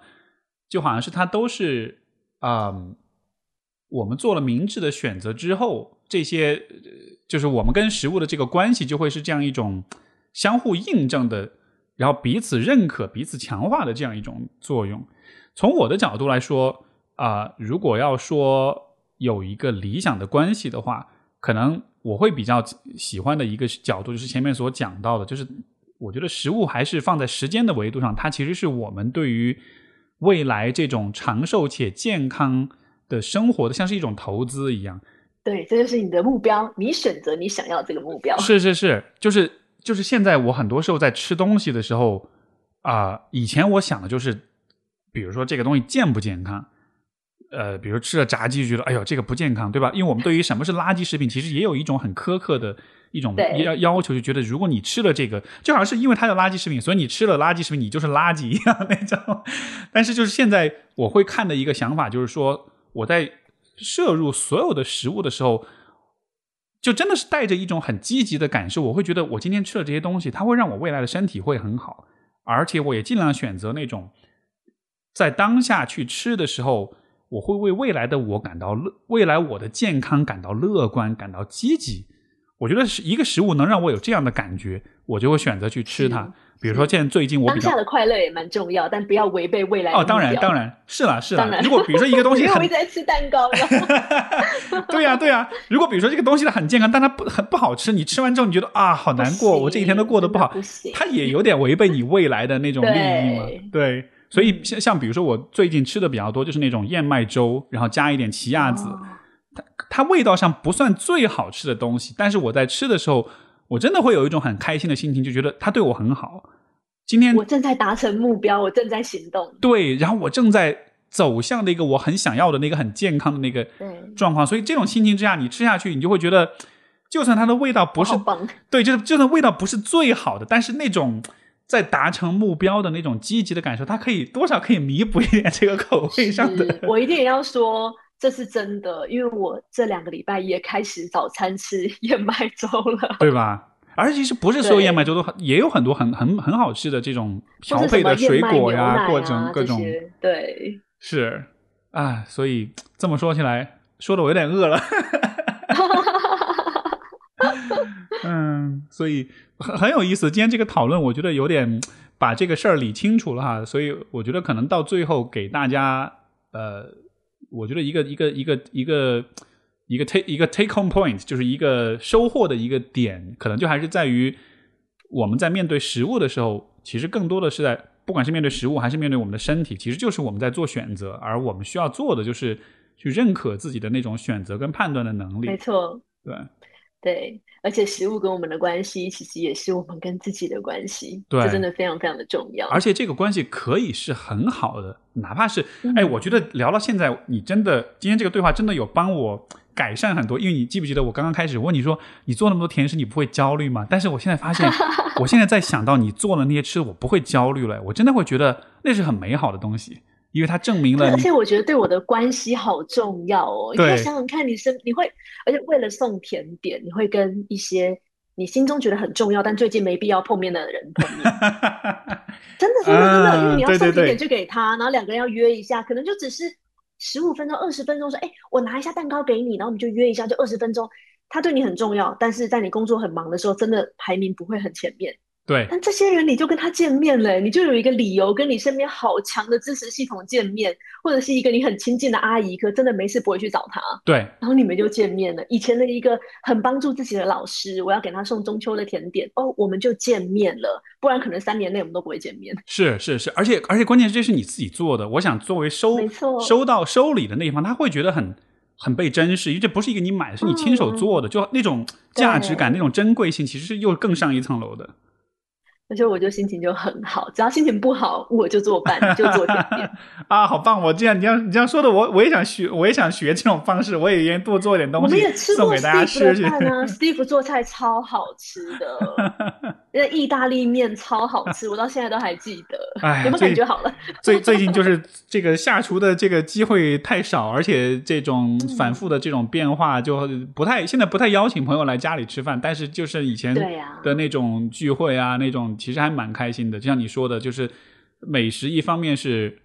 本身的味道，另一方面也是那种关系当中的那种分享，大概把那种快乐散播出去，这样子也是很美好的，特别棒。我觉得，所以今天这个讨论有，嗯，还还还蛮好的，还帮帮我更进一步的去。化解了我的那种对 对甜食的那种 那种恐惧跟焦虑，以后吃这种东西的就会觉得，嗯，我好棒，我吃了一个让自己心情愉悦的东西，我好棒，这个选择自我照顾，快乐，而且自己做的还可以减糖或用代糖哦，还会觉得说，嗯，我为了自己的健康着想，我加了特别少的糖，嗯，对对，以及今天我印象很深刻的那句话，要在爱中找爱，不要在痛中找爱，对吧？所以不管是你是在。做好吃的东西，还是在运动，还是在选择生活方式的时候，都是这样。就是我觉得是心中带着爱，带着那种美好的感受。我选择这件事儿，是因为我相信他在未，他会给未来的我带来很多美好的结果。用这样的心态去找，而不是说我选了这个事儿，是因为当下的痛苦，在未来可以变成一张点券，去让我去交换一个未来的某种莫须有的。某种空头支票一般的那种那种许诺，就是真是活在未来。对对对，是这样的。好呀，这聊得很开心。我我们嗯嗯我们这一期的节目，我觉得也是把，我觉得在也也是在相当程度上把关于食物、关于身材焦虑啊、进食障碍这样，就是这个情绪性进食这样一些问题，算是至少在我们的专业领域之内吧，我觉得是找到了一些呃还不错的一些呃思考跟一些结论。当然，这个话题本身它其实也很大，它也有很多不同的维度，呃，文化的维度、社会期待、呃，媒体，这又是另外一个很大的一块了。但是今天我们试图在做，其实就是在我们的专业之内，帮助大家去理解，说作为一个个体，你可以怎么样去处理这些事情。所以是非常棒的一期对话，然后也是 as always，每次都跟你聊得很开心，我们都可以碰撞出这样一些东西，所以非常非常棒。OK。好吧，好吧，那我们这期节目就到这里。然后最后就是，大家如果想要更多的关注这个美文老师的各种各样美好的食物的照片，欢迎去他的微博，在微博上搜“卢美文”这个名字就可以找到你的微博，对吧？然后我就可以看到他几乎是日更的每天的这个美食的这种视频跟照片，美食博主了。对，还有各种去旅游，因为啊，我好羡慕你之前去土耳其玩，到处去玩，我们最近就一直都没法出国这样，但是对，欢迎大家关注那个美文老师的微博。嗯好，那我们这期节目就到这里，感谢各位的收听，我们下次再见，拜拜。拜拜。